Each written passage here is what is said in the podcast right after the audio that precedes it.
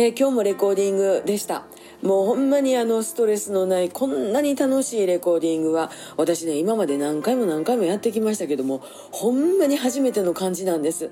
で曲もええしね何しかもうサウンドがもうええもう家のヴィンテージ感がねありましてもう思ってた通り以上のんができますよ。ほんまに。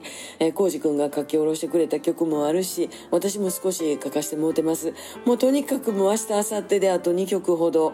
えー、もう終わりっていうぐらいあののスタジオまた行きたくて行きたくてしょうがない。もうこういう感覚も初めてなんです。もう恐るべし岩川浩二恐るべしロックスビルスタジオ1もうほんまにほんまに楽しみにしとってください。ほんまにねええー、のできます。もう今までえー、なかったなかったんですよ。ほんまに。